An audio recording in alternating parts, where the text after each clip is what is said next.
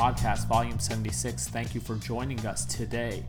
Thanks for downloading, streaming, whichever way you consume podcasts. I'm appreciative of it. I hope you get something out of it. We have a fun episode, but before that, let's do a little housekeeping. This is the Bodega Border Crew podcast. You can find us on Instagram at Bodega Border Crew. You can also find us on the traditional old web, uh, bodegabordercrew.com. We have a store. We have merch. We have links to things, how to's, recaps of our Vans Channel 66 show, that kind of thing. Also, make sure to check out this episode full description on your iTunes player or player of choice for things that we're talking about, track listings, links, ways to donate and help other people, that sort of thing. I know it's been a while since the last episode, and the last episode I said the same thing. I'm going to be putting this out as I see fit. I don't have a timeline. Right now, my biggest priority is doing the Vans Channel 66 show, which is a monthly show. Next episode will be December 22nd, so please tune in for that. But as I see fit, I kind of do this show uh, based on interviews I get and who I get to speak to. Obviously, with COVID, it's been a little bit difficult to get people to sit down. So, this episode's interview uh, was done via Zoom uh, with none other than the CEO of Surfrider Foundation, Mr. Chad Nelson. Uh, we also talk about ways to give during this holiday season and things that you can do throughout the year to help your local community, extended community, your family, and stuff like that. And lastly, we wrap up this little December present with uh, some short takes. The first thing is a short take video uh, from uh, Cole Walton called uh, Tea Party. Uh, we also have Of Salt and Dust featuring JJ Wessels. And lastly, we have Kick Rocks from the Silent Rock TV crew. All good things, things you should check out. But yeah, I hope you guys have been having fun out there. I hope you guys have been catching some waves. I know it's been a little sporadic here and there. This tide in the mornings has really killed it. Uh, today's another example where I waited for the tide to drop, and by the time it drops, it's there's nothing happening. So hopefully that tide shift starts moving a little bit more. I think in the next uh, two weeks it'll be better. I think the week before Christmas we should have a good steady set of winter waves and kind of what we live for here in Southern California. Less crowds, colder water, sharper waves, that kind of thing. But I want to get into this episode. As you can tell from the music in the background, this is not the usual thing you come to expect from us. Uh, but a lot of people think that hip hop is primarily the music that I listen to. It's probably about 10% of the genre specific stuff I listen to. I have a pretty wide range of stuff I listen to. And I grew up as kind of a, a cross between a punk rock, indie rock, hip hop kid. You know, that was kind of just the nature of growing up in New York and in the skateboarding scene. I think there's so many people like us uh, out there that it's we're very genre fluid, and to that extent, I grew up listening to a lot of stuff, especially in my 20s, being in bands. I really went out there and tried to find music that was different and interesting and not as easy to come by as I was used to. So one of the bands I stumbled on I would say in probably the early 90s was Massive Attack. And Massive Attack is a band that a lot of people, when I speak to out here, don't even know who they are. Never even heard of them. And which is so surprising to me because the legacy that they created with their sound for in trip hop is unbelievable and has been sampled, redone, used by so many people. So I went down a wormhole recently just listening to all their old singles, all the old stuff, some of the newer stuff, and it got me thinking that I'd love to just do an episode where all I do is play their music. So for this episode, all I'm doing is playing Massive Attack tracks. Now, this isn't like a best of, this isn't like, you know, here's a who's who list of what you should listen to, but this is kind of my list. This is the stuff that I really respond to and the stuff that really turns me on. So without further ado, let's get into some beats, let's get into some fun, and I'll check in with you guys in a little bit with the interview. Peace!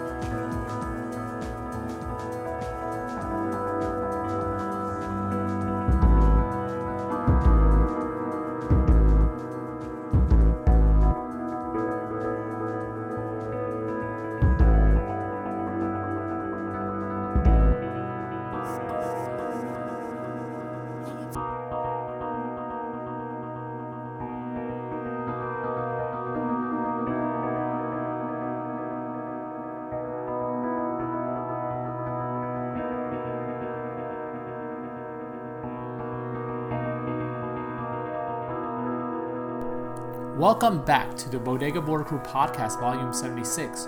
Hope you guys have been enjoying the tracks.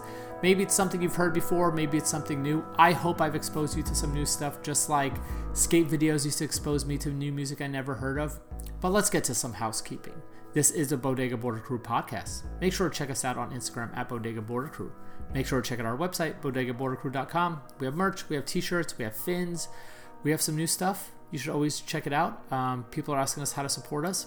I'm not going to ask for a Patreon account or GoFundMe. That's how you can support us. Buy some t shirts. Also, make sure to check out this episode description on your iTunes player for track listings and things that we're talking about. This episode, we had the privilege of speaking to the CEO of the Surfrider Foundation, Mr. Chad Nelson. Obviously, if you're not familiar with the Surfrider Foundation, it goes beyond surfing. They are protecting our coastal waterways, they are protecting our wetlands, they are trying to do the most they can uh, for our environment, both through grassroots movements of cleanups and things like that, but also influencing legislature and making sure that things are happening in our communities that benefit us. So, without further ado, here's the interview. Hope you guys dig it. You from? Chad Nelson. I'm from Laguna Beach, California. Okay, so you grew up on the water, basically. Yeah, I did. I, well, it's funny. I uh, I'm now townie. So I, you know, of my uh, of my 50 years, uh, I've spent 40 of them in, in Laguna Beach. Okay. So I grew, I grew up here, uh, beach kid, learned to surf, uh, was a lifeguard, um, and uh, you know, sort of. Uh, I didn't really realize how just how lucky I was to grow up in such a cool place. Uh, right. on the ocean. You know, I could walk from my house to the beach. Um, and uh, you know, went, went off to college for and did bounce around chasing jobs for a while, and then came back to Laguna when I got my Surfrider gig, which was 20 years ago now. Oh, so how did? What was your first gig with Surfrider? Um, well, it's crazy. I, I'm like a mailroom to the CEO kind of story. I I was a I was a grad student intern uh, for Surfrider in 1995, so like a million years ago. okay. um, and uh, finished grad school, got a job up in Oregon, wanted to work for Surfrider, and then I got an opportunity to, to get a job in 1998 doing like a beach mapping project. Oh, cool. Yep. It's funny, we're mapping beaches for oil tar balls right now, so it's kind of come Oh, full yeah. circle, wh- which we can t- we'll talk about. But Yeah. And so you've been with the organization for 20 years. When were you uh when did you become CEO of the organization? I, I became CEO about seven years ago. Okay. And since that time, what's the biggest difference you've seen from I mean, you've been with the organization for 20 years, but being CEO, what ha- what is the biggest changes you've seen from 7 years ago to now with Surfrider Foundation? Well, you know, it's funny. I, I say that uh, in my previous job, I used to spend the money, and now now I have to make the money. no, that's true. it, it's it's a lot harder to make it than to spend it. but Yeah. uh, uh, you know, uh, it's actually been we've been on quite a, a roll at Surfrider over the last five years. I would say, uh, growing the capacity and reach and impact uh, of the organization, which you know I'm really proud of, and um, that's good because we need it. Right. Uh, you know, our oceans are getting hammered by a bunch of different issues in our coastlines, and so it's really important. And I think you know some of that success is a, a testament to Surfrider and you know the work we've done, and and some of that's because society and culture has also like come our way. Right. So you know, issues like plastic pollution and climate change have you know kind of on the in on the top of people's minds now, where maybe they used to be in the distance, and you know those are important issues that we're sort of responding to. And so as a result of that, uh, I feel like you know more members, more volunteers, uh, more more funding, more interest and engagement, more more involvement from the surf industry, which has been awesome. Yeah, I mean, Uh, because I, w- I would say like even you know in in the mainstream zeitgeist, like you did not really hear about rising ocean levels and plastic pollution, like you mentioned, up until maybe like really five years ago, where it really started being put in people's faces. Like before that, you would have to be someone who had some sort of interest. Like I knew about it just for from the activism that my wife and I do. Like I was like, you know, just we knew about these things, but I think everyday consumers weren't thinking about that when they were making their buying decisions and their waste decisions as well. You know how much waste they put out there. Um, Yep. So I'm I'm sure that has helped probably helped you guys a lot of ways, right? No question. Um, so obviously we're going through a, a pandemic right now. What has been your greatest challenge, both as CEO and also as an organization during the pandemic? Yeah, I mean, uh, you know, it's it's funny too because I don't know if you have this experience, but the pandemic's really like screwed up my sense of time. I'm I, I, I'm Oh always yeah, like, yeah, yeah. was it a year ago? Was it 18 months ago? But you know, The before times. Yeah. you know, when the pandemic first hit in the spring of 2020, um, like everybody else, it was just this time of incredible uncertainties. You're, you know, the sky is falling. Like, Mhm. what's going to happen to society, the economy, and everything else? So, you know, uh, as the leader of an organization, you're trying to make sure you can like survive financially. You know, so, so a lot of it is like, oh God, what is this going to mean to us as a as a organization and the ability to support our staff and run the run the business because it is a business at the end of the day. Um, you know, we did a lot of cutting back and trying to be really conservative um, about spending so we could hold on to what we had. Um, the other thing that's interesting, if you think about the work that Surfrider does, you know, almost everything we do is in person. Um, beach cleanups is a gathering of people. Uh, you know, getting people to do a surf movie night at local theater, gathering of people, expert speaker at the local Patagonia, group of people, city council meetings, testifying and trying to do advocacy at any level is, you know, a g- group of people. So it's really a huge shift for us to be like, okay, everything we do involves community and gathering Right. people. Now we need to rethink all of those things.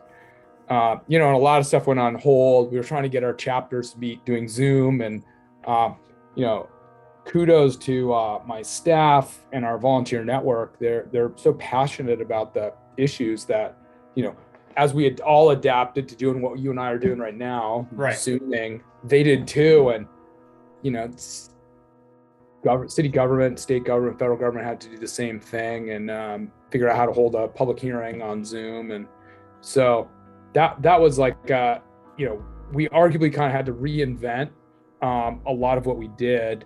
Two other things happened at, right in the beginning. There's I I thought it was really fascinating is so everybody like a lot of people got laid off or furloughed. Things just Mhm. shut down, restaurants, bars, everything. Um, and we all started working from our homes, and that kind of opened up flexibility. And people rushed to the beach yeah.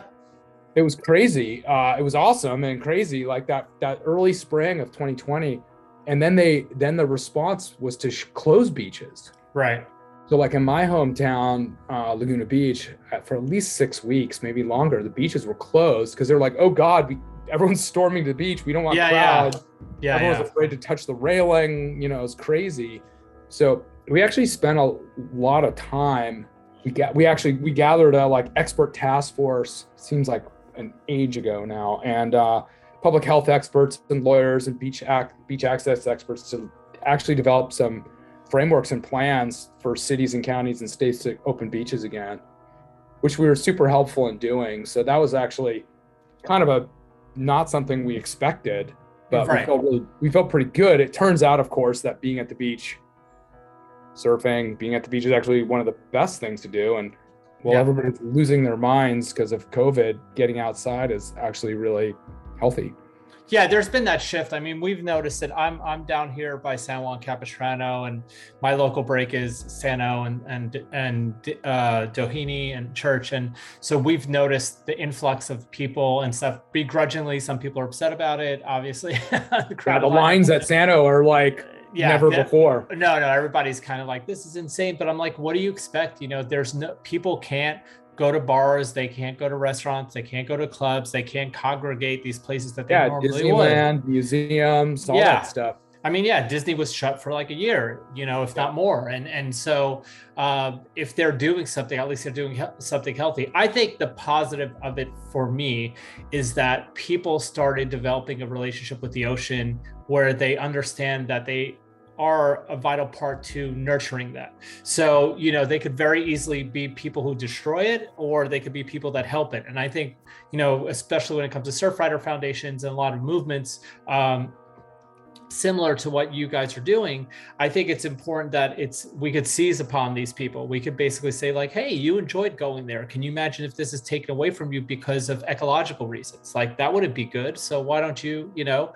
I mean the simple thing of like you know uh, leave it better than it was be- when you got there you know Yep. like like pick up your trash and all that stuff. And i have been noticing like because i surf in, in these places and i see families that don't surf who've been coming to the beaches and a lot of them you could see there's conscious decisions of like you know them throwing their trash out and like with their little kids walking around with plastic bags and being like hey you know let's pick up trash and stuff like that. So i think there's like there's like it's been like th- there's more positivity coming out of it. Like people just focus on the crowded yeah. beach thing. I'm like you guys have to look at the there's a bigger picture here because now people have an invested in- interest in the beach and the ocean. I, I, I totally agree. I mean, uh, more people caring about the outside, the oceans, and having appreciation for it is definitely going to be better for the world in the long run.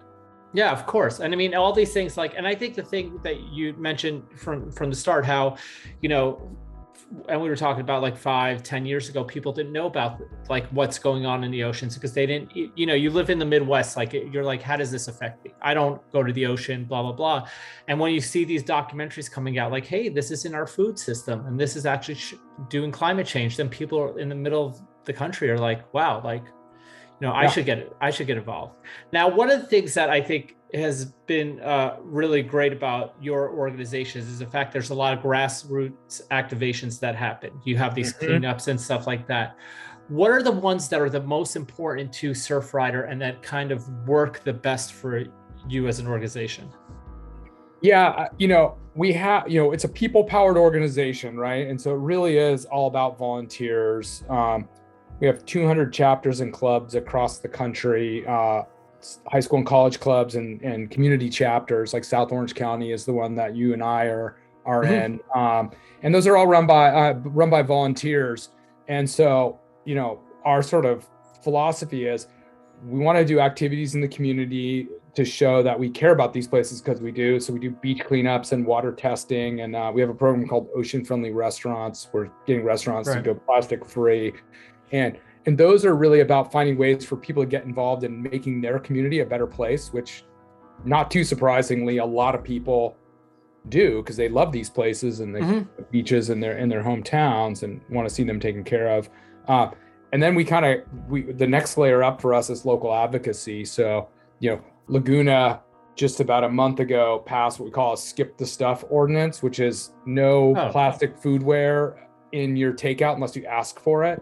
Oh, that's So, pretty cool. That's Making that's it a, opt in instead of opt out. And um, you know, everyone's got that drawer in their house, like Yeah. full of we have it. Yeah. yeah, forks and knives, and you're just like, uh, you know, you, you grab that takeout, which we're all doing also because of COVID, and you're going back to your house, like you have a plate and a fork.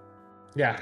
So, Yeah. uh, so you know, um, getting that local advocacy, then we scale that up to the state and up to the federal. So it's kind of like there is no one thing. It's kind of this like pathway from show up and get involved, and like before you know it, you know, you're talking to your congressman in D.C. making help make big decisions happen.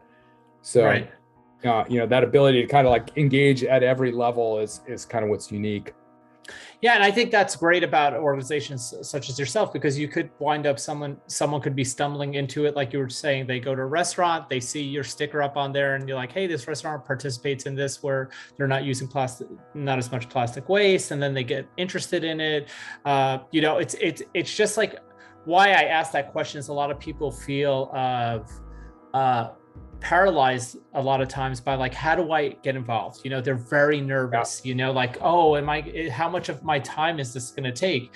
And i always try to tell people like look uh, it, it's something that i heard a coach once say and i thought it was a very valid uh, statement where it's lead from your seat. Whatever seat you're comfortable Yep. engaging in the thing that you're passionate about or that has uh, you've developed empathy for or some sort of emotion do it. So even if it's like you said you know, look, don't make sure they don't put the plastic fork and knife in there. Like just tell them every time, like even if they don't participate in this in this program or, you know, or actually go and like work with legislation and and and go up to Sacramento or to your city city hall. Um, so I, I think that's really interesting. Now, speaking of legislation and city halls and stuff, what I know you your organization is very active in having certain legislation happen. What is coming up that needs the most help and most involvement from the public when it comes from the legislation side? Yeah, I'll, I'll give you a sort of a two part answer. I'll, I'll Okay. talk about a couple things that are happening and then some stuff that I think is going to happen that's going to be really Okay. important. Um, so we we are at the federal level. We have a we have a bill called the Break Free from Plastic Pollution Act. Mhm. This is a federal bill that would address plastic pollution in the ocean, kind of from start to finish, from uh, production, um, which has a lot of environmental justice impacts. These where they put the plastic factories, all the way to getting rid of a lot of these single-use plastics that are, we find on the beaches when we do our beach cleanups, um, to kind of building a more circular economy and encouraging actually reuse of the material we have instead of throwing it away. Um, and so, if you go to go to our website or you Google "Break Free from Plastic Pollution Act," uh, you can find ways to get involved in that act. We're trying to get our uh, representatives from around the country to to sign on to that, and uh, you know that that's a really comprehensive, top level way to address plastic pollution. Um, another one's called the Ocean Based Climate Solutions Act. Um, this is a federal bill. Our oceans are kind of at the center of climate change. Um, 90% of the excess heat that we've produced has been absorbed by the oceans. Mhm. That's why we keep having these record setting um, temperatures in, in Southern California, 78 degree water. That's, you know, as a surfer, it's kind of awesome, but it's also worrying because that's uh, that's heat from uh, from global climate change Right. impacting our oceans. Um, and so, and that's causing sea level rise and all sorts of other things. And so, this Ocean Based Climate Solutions Act is talking about protecting coastal ecosystems, protecting beaches and coastal communities from sea level rise. Same thing. You can get involved with our chapters and encourage your legislators. We have toolkits uh, on how to advocate for these bills. You can learn about them and make a call or visit or or get involved with your local chapter. So those are two big issues that we think are some of the most important Okay. uh, we're working on those on the locals and state level also, and so again, the the chapters are really the uh, the, the first step, you know, like and and, the easiest step, and kind of as you were saying, um, we need all kinds of skill sets, right? Some people are great at organizing fundraisers. Some people are great at uh, doing design and helping us make posters and invitations or taking photographs. Uh, other people are interested in being science and policy wonks. It's kind of the whole gamut. So if you have a skill set and you care, we probably can use it. uh, you know, and and you can do as little or as you want, as much as you want. That's the beauty of a volunteer organization. Um, the thing that's coming is uh, I there's going to be a, a a really strong response that's kind of starting to gel around this oil spill. right. And uh, you know, off the California coast, I think there's three things. One, it's crazy, and you know, most uh, me included hadn't been paying attention. Is we're subsidizing those oil companies. Yes, we are. Yeah. So you know, your tax dollars and my tax dollars Mhm. are going to pay for these companies who otherwise might not be profitable. So that's ridiculous. Yeah. Uh, two, uh, we want to ban any new drilling uh, off our coast, so a permanent ban. Uh, and you know, we had to fight the previous administration wanted to open California coast to drilling. We that Yeah. shouldn't be a fight. We have to fight anymore. It's just just No. stop. And then third, there's 27 rigs out there, all you know, right now, which is like the one that just leaked. Is you know, and those things are all 40 and 50 years old they're run down. The companies that run them are are shady. You know, this Amplify Energy came out of bankruptcy. He's got tons of violations. We'll probably go back into bankruptcy. Right. So we need to get rid of those 27 rigs. And uh, so we're talking to uh, state and federal leaders right now to figure out like uh, how to pass some laws to make those things happen. hmm So stay tuned. Uh, we'll be pushing out some uh, state and federal regulations to try to end, you know, prevent. Hopefully, that'll be the last oil spill in California. That's my goal. Uh, we hope. I mean, the one thing that's been interesting on a, a uh, I guess, a socio-political side of it is the fact that this is actually an issue that um, across the board people have been down on board. You know, whatever political allegiance they have, and I think that's kind of interesting seeing that on coastal California, where people are like, okay, enough. Like, you have like um, surf schools were like basically you know lost money and restaurants and tourism and all this and like this could have been a hundred times worse um, and- Totally. and it, and it, it probably will because of your point you said a lot of these this equipment's 40 50 years old. We all know what salt water does to metal and all these things. It just corrodes it corrodes it corrodes. I think also from a energy uh, tapping perspective i think someone i read somewhere and i could be wrong that our domestic oil production basically only like 1% or something comes from like these these like we're not this Yeah, isn't yeah. this isn't this isn't powering pickup trucks. Like this is no, no, so no, yeah. minimal. What less that you're right. It's it's less than one percent. It's it's yeah, it's less than one percent of sort of the annual production. Right. 0.67% or something like that. So it's like almost immeasurable. Uh, I, I heard one of the representatives, I went to a hearing on Monday, say that uh, those oil rigs supply like uh, eight hours of one day's worth of energy for the year for California. So again, nothing. Nothing. You know, and yeah. with the rate that uh, renewable energy like solar and wind and other things are happening, that, that you know, to year that would probably already be unnecessary. So we certainly do not need these rigs offshore that we have to, as we think about the few, you know, the future of energy in California. We could get rid of them tomorrow and we could compensate for it. Yeah, and I don't think, and I also, from like the job perspective, I don't think they're the numbers I was seeing. The jobs, like people are like, well, what about the jobs there? I'm like, you, they, they do not employ as many people as you possibly think they do. 300 jobs I heard. Yeah, which is which Uh, you could transfer into clean energy jobs. Well, and uh, more than 300 jobs were impacted in the like two weeks that we had this bill. Probably thousands of jobs were impacted. So if you you know you have to compare those jobs to also the impact that they create and uh, you know all the businesses that have suffered as a result. Yeah, and and also, do you? How long is it going to take for us to, as the- public, to know scientifically what this has done to our ecosystem? Because Well, you know, it's it's gonna science is slow. Yeah. uh, you know, part of that's because it's thorough. Um, so I think it's gonna take some time. There was a pretty big sp- or a comparable spill up in Santa Barbara, the Refugio spill, which was Mm-hmm. Yeah. in 2015, and uh, the oil company settled that in 2020. So it took five years wow. to kind of go through the process of investigating what the impacts were, determining what the value or mitigation costs of those impacts were, and then like getting the oil company to pay for it. So, you know, my guess is that I mean we're still in the relatively early days, but you know, it'll probably take a couple of years to really understand kind of what that impacts were look were like, and then probably take another couple years to figure out what the oil company. It's also this is going to be complicated by it's really hard to figure out Amplify Energy definitely had some responsibility for this, but Yeah. you know, it might have been some ship that broke the pipe, and and, Yeah. and so figuring out sort of who's at fault is going to be less than straightforward than other cases.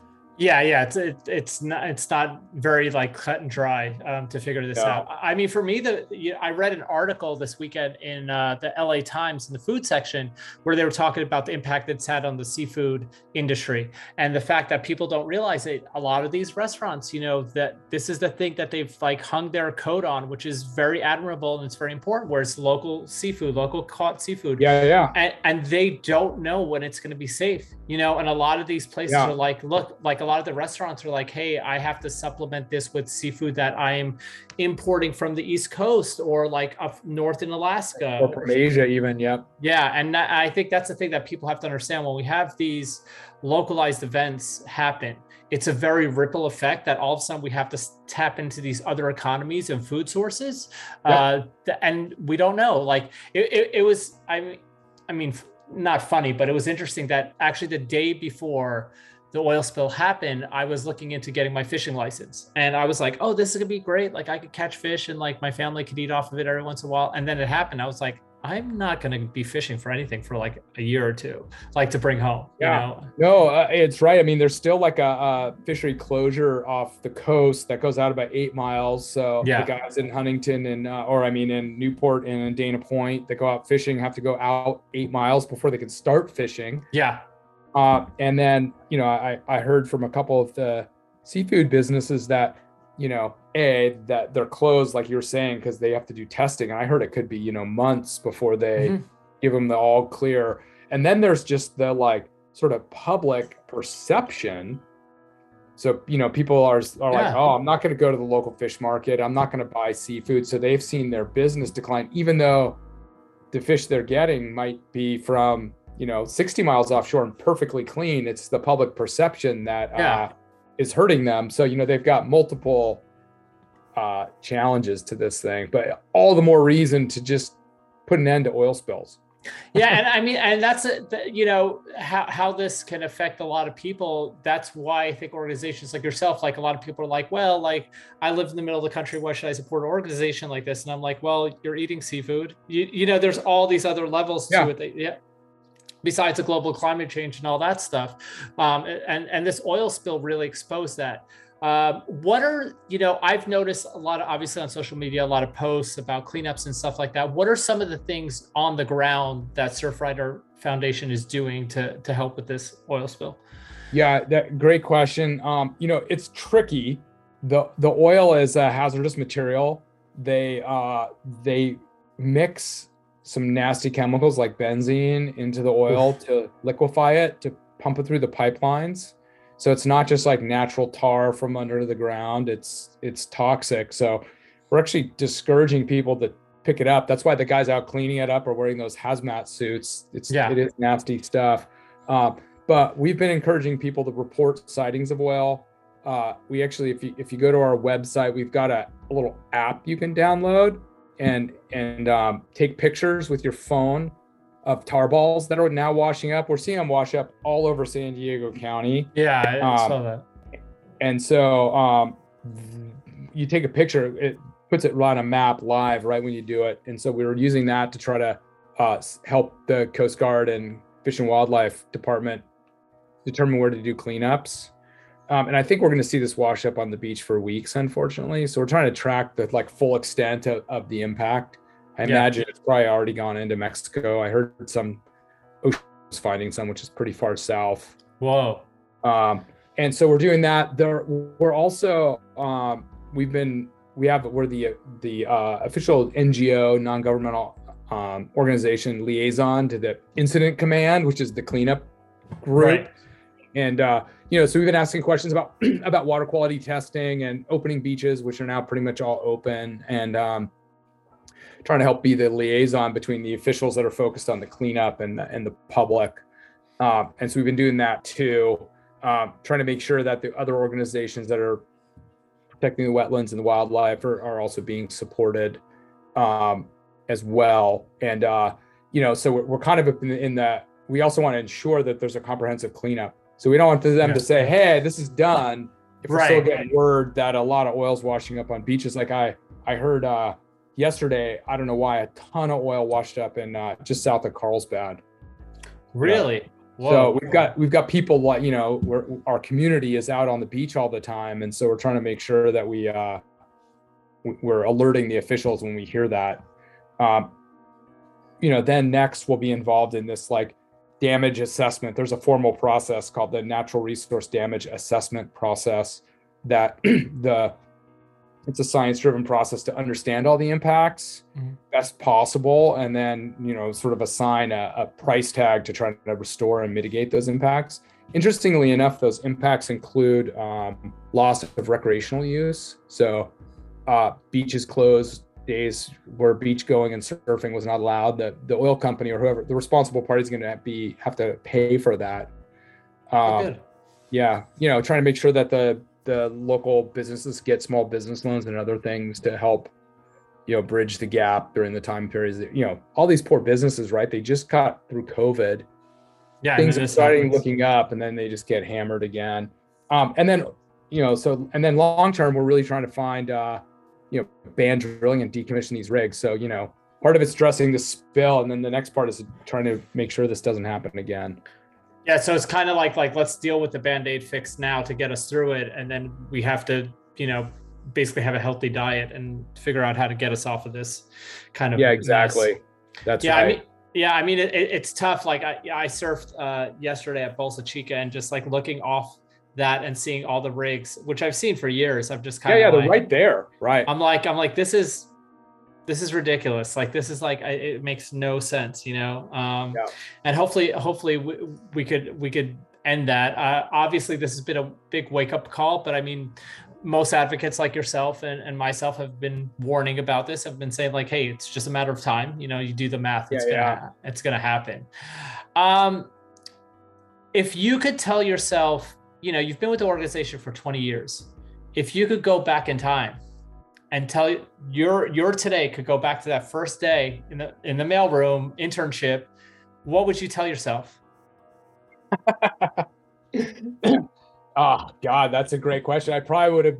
I mean, uh, God, you know, I I imagine I would tell myself it's you know, uh, that the that never doubt sort of the uh, potential that sort of a grassroots advocacy organization can really have because it, it's just built and own and uh, we were pretty small then and it's grown to be a lot bigger and um, so I find that um, it's actually super inspiring. Probably why I've been there for I've been here for so long um, to see how many people care and how many people want to get involved. You know, and it's funny because a lot of people focus on all the people who aren't involved, uh, which you know it's still too big. We, we there should be more people involved than there are, but I, I'm I spend my time focused on those who are involved Yeah. and uh, that's incredibly motivating because they're uh, extraordinary. I just got back from uh, Asbury Park, New Jersey last Oh, weekend, cool.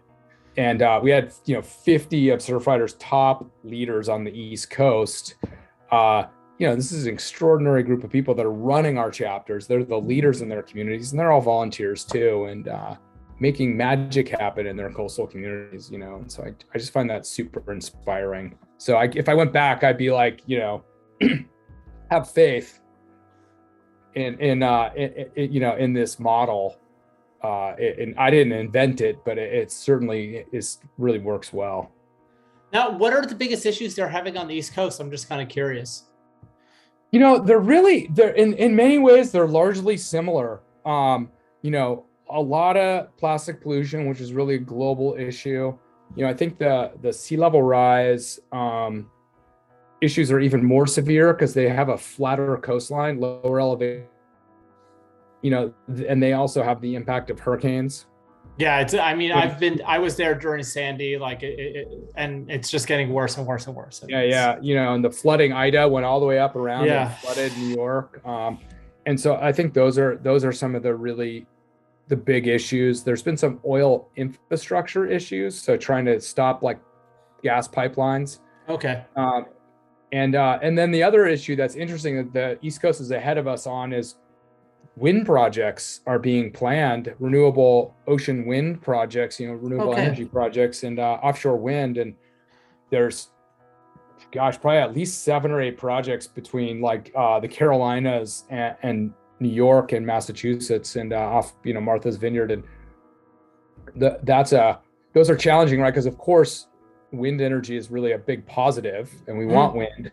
Uh, but you know, anytime you build a big structure in the ocean, there's going to be some impacts, and so we want to make sure it's done right and minimizes those those impacts. So you know, it's a balancing act. But that's a that's happening. You know, that's uh, and there's a lot of opinions about it. The fishing community is against it. Depending on some people are for it, some people don't want their views messed up, and so it's definitely like stirring the pot. Yeah, and I think y- uh, the fishing community in general has a lot to say with you know what ha- I, obviously with what's happening. Even Yeah. recreational fishing. I know I grew up in a Absolutely. I grew up in a recreational fishing uh, household in the 80s it, on the East Coast and Northeast. And so like Yep. I know we we worked on a lot of issues with restocking fish and that kind of stuff. And you know, we were interacting with the ocean on a daily basis, much like surfers are, you know, Yep. here and stuff. Yep. Um, so who else is going to know better about what the day-to-day operations and life cycle of the ocean is than the people that are on it? Um, I, I usually ask this question to everybody to kind of uh, end this whole conversation. Uh, if you had to pick a favorite place to surf, where would it be and why? Gosh, that's a great question. I I think my favorite place place to surf is sort of that uh that like Oaxacan coastline, southern mainland Mexico. Okay. Um, I I've been down there a bunch. Um, right-hand point breaks, so which are hard to beat. Yeah. as a regular foot. Um, and beyond just the surf, the food and the people are extraordinary. Of course. Uh, and then I love the landscape. I always tell people it's like kind of like Joshua Tree meets the beach. Yeah. So just this beautiful, interesting geography, and it's kind of a mix of desert and jungle. Uh, so that that zone is definitely like my one of my favorite places on the planet. Yeah, I've been dying to go. Um, well, listen, thanks for joining us. Um, Yeah. Um, where's where should people go to get involved before we? yeah, you know, uh, surfrider.org. It's really easy. Uh, Surfrider has about 50,000 members, um, which is, you know, a pretty good number. But Yeah. I, I figured there's there's 3 million surfers out there in the US, best guess. And, you know, I want one in every 10. that's Uh, not asking a lot. that would be 300,000 members and we'd be game changing. We'd be a powerhouse in the, in the country. And so every time I look out at a lineup, you know, like I look at lowers, Yeah, there's, 60, there's 60 guys out there. I'm like, I only need six. that's it. So uh, that's my call to action for the surfing community. One in ten surfers. Yeah, and it's- and it's e- rider. and it's easy. I mean, look, I'm I'm I'm a, a monthly donor. It's it's an auto draft. It's not a lot of money, but every Yep. little bit like counts. Like I tell everybody with advocacy, look, lead from your seats. Like if, if all you could give is ten dollars a month, that's ten dollars that helps you know pay for copy machines or whatever it may be. Yeah, you know? exactly. Huge. It makes a huge difference. It pays Yeah. for the scientists and the policy people that are like on all these conference calls with the Yeah, regulators about this oil spill every day. yeah, it's it's important. Um, awesome. Well, thanks for joining us. Hey, thanks for having me. Yeah, and we'll see you out there. Yeah, take care. Thank you so much to Chad Nelson, not just for sitting down with us, but for all that he does with the Surfrider Foundation. You know, you see the stickers on everybody's cars, and everybody thinks it's very passe and blah, blah, blah. But honestly, even a small membership of $10 a month, $25 a year, whatever it is, that helps put money into an organization that is going and doing stuff that is not only helping us as surfers, but helping the environment as a whole the ocean is really such a vital part of our environment. A lot of people forget you know between the food and energy we get from it and all those kind of things. And there's also like a financial side of it where you know tourism funds a lot of the communities that we live in and that creates jobs for a lot of people. And if that stuff is taken away because of oil spills and all that stuff you know, it's really going to be a problem. So I definitely suggest you go and if you're not a member, go check them out, join, or at least at the minimum, amplify them. You know, follow them on Instagram when they have events, you know, amplify those events or attend those events. I've attended some of the beach cleanups with my family and it's also a great learning lesson for your kids to know that like this is how much trash there is on the beach and this is the effect it has but, but then also that you can hands on do something with them and i think that's a great thing so I hope you guys enjoyed it. But without further ado, let's get back to some more Massive Attack, some more tracks, maybe some stuff you've never heard of. And then when we come back, we're going to be talking about giving in our communities. Peace.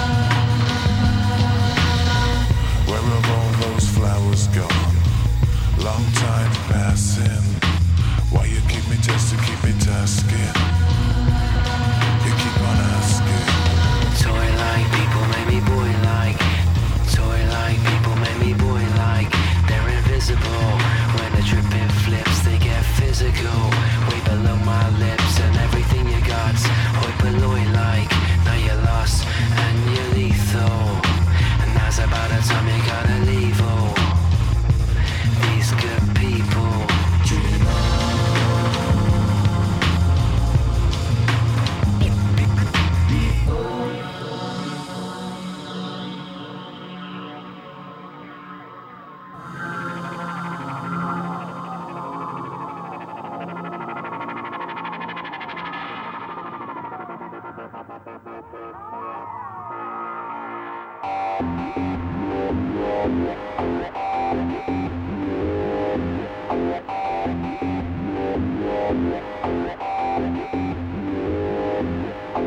than the bird up in the tree top, Cheaper than the chip it's on my laptop.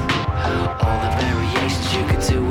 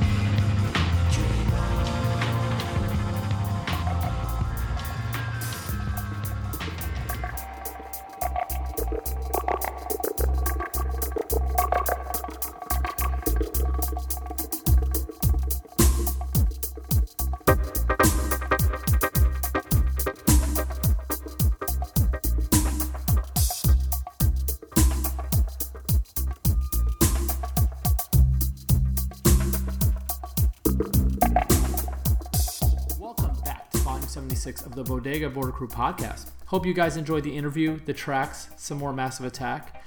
Uh, if you don't know much about them, I left a link in this episode description so you can go to the classic Wikipedia, find out about them.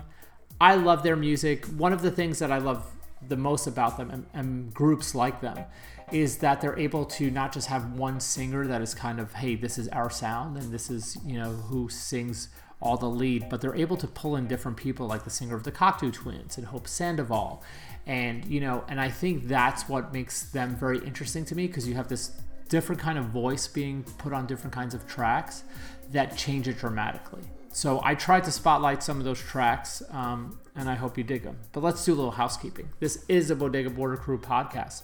Make sure to check us out on Instagram at Bodega Border Crew.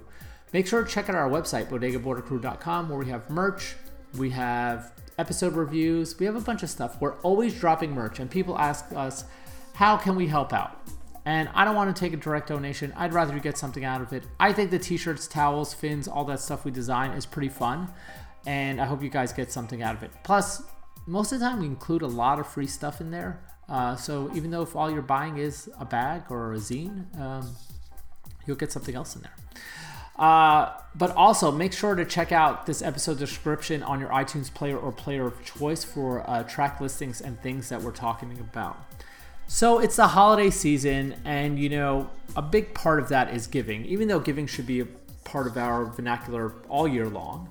But there's a focus on it because we're exchanging gifts and we're helping our neighbors out. And a lot of times people just don't know what they can do, you know. And I think when it comes to giving, at least my perspective is that you do what you can that you think is going to have the most impact directly.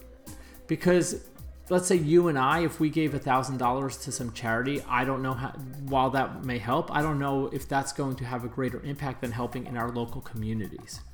So here's a couple of things that I've done and that my family's done and that I thought were interesting that you might want to hear about. One of the things that we try to do every year is uh, adopt a family uh, for the holidays. There's a lot of families in needs, um, especially we live near a military base, and there's casualties of war, and those there's orphan kids and there's families that need help, and it's really tough during the holidays. So trying to find a family that can use a little bit of happiness is the best is one of the basic things you could do around the holiday season. I would reach out to your neighbors. I would reach out to Facebook groups. Um, if you have a military base nearby, if you have a community center, I'm sure you could find those. Um, they always post things about families that need help. I know in our local Facebook group, uh, they're always saying like, "Hey, here's a family that I am adopting this year, and here's a list of stuff they do." And it could be as simple as something as a coloring book or it could be a toy or it could be any of those kind of things and those little things that we take for granted for a lot of kids and families during this time make a huge difference. And so i recommend doing that. Uh, another way to give that i think is really vital is find organizations that you feel strongly about that may have affected may, you may have gotten something out of when you were a kid. So one of the ones that I do stuff with is Stoked, and I know skateboarding for me growing up in the inner city kind of gave me a gift of life and creativity and friends and family and all the stuff that I think I would have never had. And so by supporting them, I'm supporting an organization that is hopefully doing that for other kids.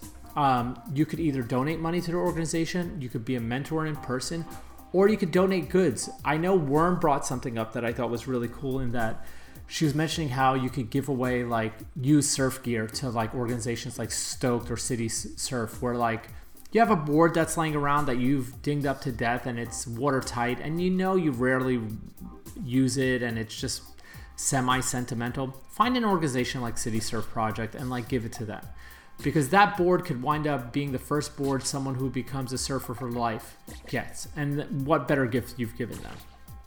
Um, some of the other stuff that I believe in too that help is reach out to your neighbors. You know, during COVID, even if people haven't physically been affected by COVID through loss or death or hospitalization, everybody's been affected through the economy, loss of jobs, loss of money. You know, it's it's it's hard. It's been a tough two years, and I think if you could just reach out to your neighbors um, and make them cookies, do something basic like that. You know, um, ask them if they need anything from the store. all these little gestures of kindness, granted, are stuff that we should be doing all year long. But I think if we want to motivate ourselves to create a better society, we can focus on trying to do it this month. Spend 20 days. You know, they say 21 days breaks or creates a habit. If you create this habit in the next 21 days of giving and charity and helping, I think we'll have a better world. Even if there's only one of you that listens to this out there and does something like this, I think I've accomplished my goal and I've, you know, tried to make the world a better place. So look at it as a month, 21 days or so that you can uh, do stuff for other people, and then hopefully that creates a habit that you carry throughout your life. But enough of that. I want to get back to the tracks. I want to get back to some short takes. So here's some more Massive Attack, and I'll check in with you guys in a little bit. Peace.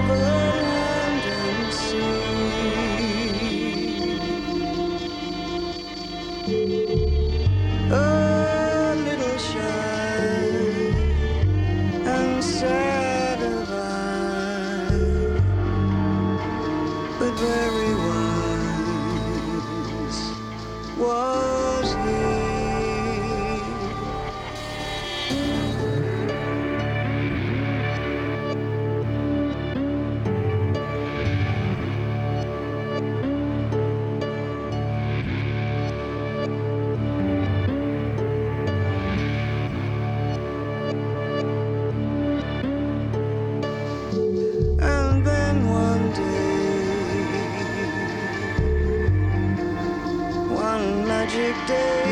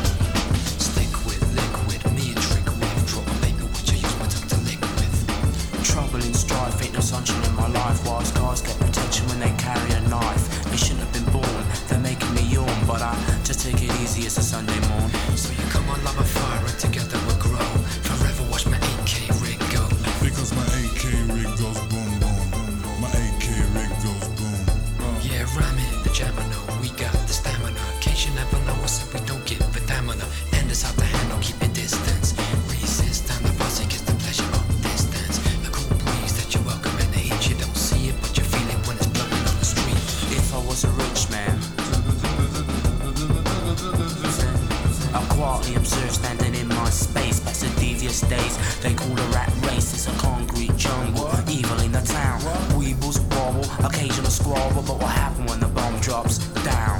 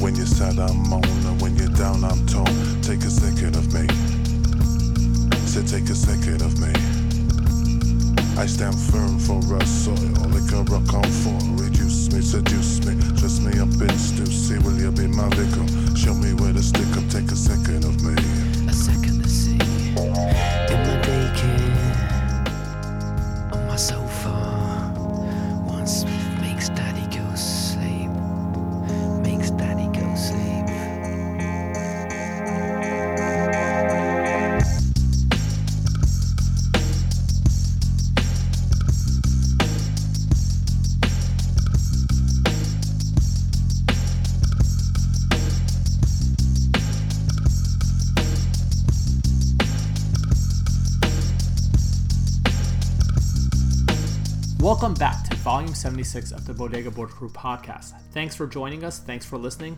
Hope you've been digging the tracks. I know it's not the hip hop or the street music you expected, but I think it's really interesting. Again, I'm a huge Massive Attack fan. I actually listen to a bunch of the tracks when I go surfing when I need to mellow out or get into like a kind of zone. Um, so I think that was a big influence on why I picked these tracks. But anyway, let's do a little housekeeping. This is the Bodega Border Crew podcast. Make sure to check us out on Instagram at Bodega Border Crew. Make sure to check out our website, bodegabordercrew.com, where we have merch, we have t shirts, we have zines, pins. Uh, I'm trying to think what else stickers, towels, board bags. You name it, we got it. Looking for a Christmas gift to send someone? Why don't you buy something from us? We have gifting options where we could make it look like Santa sent it or something like that. Anyway, also make sure to check out our full episode description on your iTunes player for uh, track listings and things that we're talking about. This episode, we have a couple of short takes that we are talking about. First short take is this video put together by Cole Walton uh, called Tea Party, uh, featuring uh, Summer Richley and Cami Locker. I love Cole's work. He does a lot of stuff for Log Rap. He does stuff on his own. He's done stuff for like Alex Knost and stuff. There's a certain look and feel to his stuff that reminds me of a lot of early skate videos, almost in a way of um, not as cinematic as like Sick Boys, but that sort of feel where it's a bunch of stuff put together, very cut and paste. He has a really good sense of music. Uh, plus, this has Summer Richley, which I love watching her surf. I mean, seeing her surf in person is really amazing, and seeing this video that they put together is really cool. We have a link to it. Make sure to check it out. The second short take is called Of Salt and Dust, uh, featuring JJ Wessels. This was a video that was done for Surfer's Journal about a month ago. And first of all, JJ is one of my favorite surfers, and I'm lucky to call him a friend and be able to surf with him and learn a lot from watching him over the last couple years up close. Um, I remember Worm telling me that the best way to learn how to surf church is to sit where either him or Tyler are sitting. And I took that very much to heart years ago, and uh, it always sinks in with me. Like I'll look where you know JJ sets up, and he'll set up usually someplace where you just don't expect there to be a wave, and he knows it perfectly, and he'll have one of the best technical nose ride waves I've ever seen. Um, anyway, uh, this is a really cool video because it talks a lot about his faith and surviving a plane crash and where he is now and his family which you know his family his uh, wife natalie and son they're great people and they're just like have this amazing vibe and this video does really it does a really good job in capturing that and if you don't know him or haven't been around him i really suggest you check this out um, also you in general if you longboard you should be watching him surf a lot um, so we have a link to it i hope you enjoy it the last short take we have is this video uh, called Kick Rocks uh, from the Silent Rock TV crew. I love the Silent Rock TV crew. Uh, Patrick O'Connor, uh, Ian Gottrin, Kevin Svarna. I don't know a lot of the other guys, but what they do in terms of these videos is so fun. And this is another example of that. Uh, they had this random Descendant song that I haven't heard since I've been like maybe like 18 years old, 19 years old, that put a smile on my face. But the thing that I like about their videos is that it's not just longboarding, it's not just shortboarding, it's kind of a mix of everything. Um, and uh, I think it's a worthwhile watch. Um, everything they do is like fun to watch for me. Uh, I love the energy they put out there. It has a zine kind of feel, like a video zine. And uh, that's what makes it really fun. And it's also just to see the, these kids rip. Like these kids just like straight up rip. You know, outside of our little zone here, I don't think many people know about it. Like I don't think any like you know LA surf dads know that these fucking kids will eat them up alive in the lineup. Um, and I love it. I love that like I'm seeing this firsthand, and it feels really special. You know, it's almost like watching.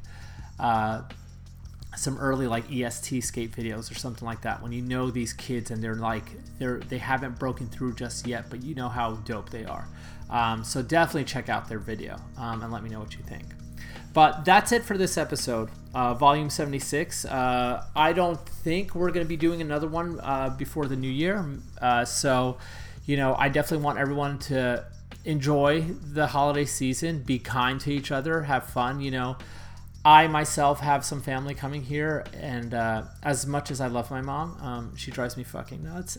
so I know we all get stressed out during the holidays too, uh, between family and trying to find that perfect gift. But at the end of the day, like I think if as long as you're just kind and you're attentive, um, who gives a shit what they get? You know, I tell people that all the time. Like, sure, I'd like a million dollars, but I'd rather just someone, you know, buy me a, tea. You know, it's it, it's not about the size of the gift; it's about the gesture. So, um, also make sure that you guys um, tune in December twenty second, Vans Channel sixty six.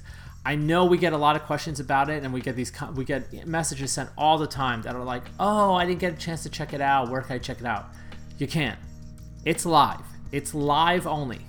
There's a reason for that, um, and a very good reason. I'm very happy about it.